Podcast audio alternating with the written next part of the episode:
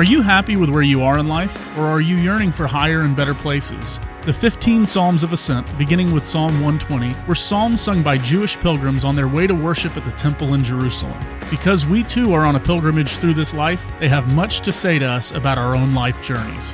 Here's Dr. Jim Bradford with more on the Central Moment. Great to be with you again for Central Moments.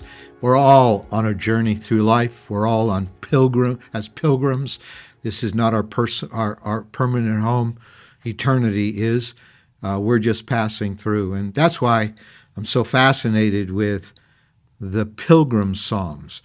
They are Psalm 120, right after the longest chapter in the Bible, Psalm 119, from Psalm 120 all the way to Psalm 134. Those 15 Psalms were sung and chanted by pilgrims as they would make their pilgrimage to the temple in Jerusalem every year.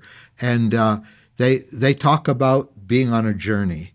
And Psalm 120 begins with the psalmist saying, Man, everybody around me, I can't trust anybody. They lie all the time. And then in verse 5, he basically says, And I don't like it here. Verse 5 of Psalm 120 Woe to me that I dwell in Meshech, that I live among the tents of Kedar. Too long have I lived among those who hate peace. I am for peace, but when I speak, they are for war. And so he starts in the valley of discouragement. I, am sick of where I am. Sometimes that's the starting place for us to get out of where we are onto where God wants us to be. And, and he says, uh, I dwell in Meshech, which is way up in northern Israel, and I live in the tents of Kedar, which is way in southern Israel. I mean, how can you be in both places at one time? And and and, and these these people would be rivals of one another. He, he said, I just get, I, I live in this world. I just feel pulled one way, and I feel pulled in another. I feel like my soul's divided sometimes. I've got to get a center back into my life.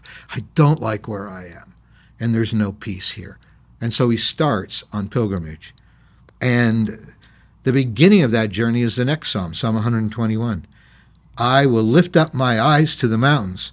Where does my help come from? Now, the mountains aren't his help. The mountains are the obstacles on his journey. Uh, he would be down in Jericho, these pilgrims, and they would be looking up. I've been there. Jericho's 900 feet below sea level. They're going up to Jerusalem, which is 2,500 feet above sea level, and they go through wilderness. There are no trees, it's just barren, round hills, hill after hill after hill, uphill all the way. And, uh, and, and so from Jericho, you're looking up, you can't see the Temple Mount yet, but you just see these hills between yourself and where you need to be. There are a lot of hills. There's a lot of obstacles between where we are in life right now and where we need to be with the Lord. We're going to have to change our habits. We're going to have to change the way we think. We're going to have to have encounters with God. We're going to have to become more hungry for God than we are hungry for the things of this world. But he looks at the things of this world that he's going to have to pass through in his pilgrimage, and he goes, Oh, where's my help going to come from? And uh, he declares it in verse 2 My help comes from the Lord, the maker of heaven and earth. I'm going to trust the Lord for this pilgrimage, for he will not let your foot slip. And this old Jericho road up to Jerusalem was very windy and, and, and rocky, and, and your foot could easily slip. And he who watches over you will not slumber. Indeed, he who watches over Israel will neither slumber nor sleep. And so he's going to watch over you and, and, and he won't go to sleep. Somebody once said, Yeah, I'm going to bed. I'm going to let God worry about it because he's going to be up all night anyway.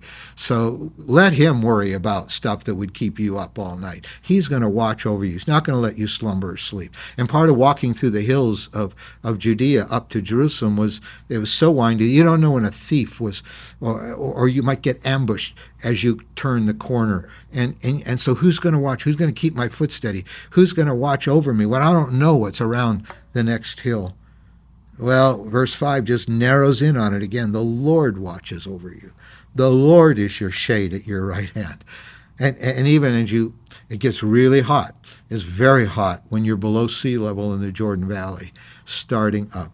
But the Lord watches over you, and the sun will not harm you by day, nor the moon by night. By night, you're not going to have anything to fear.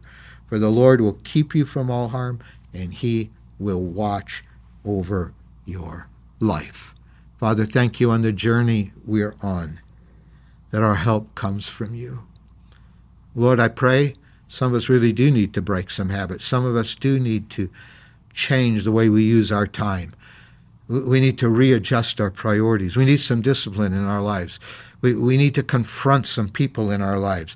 We, we need to deal with some issues in our lives. Help us on this journey towards your presence.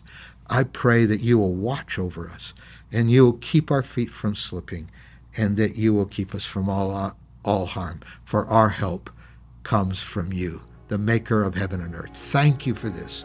In Jesus' name, amen.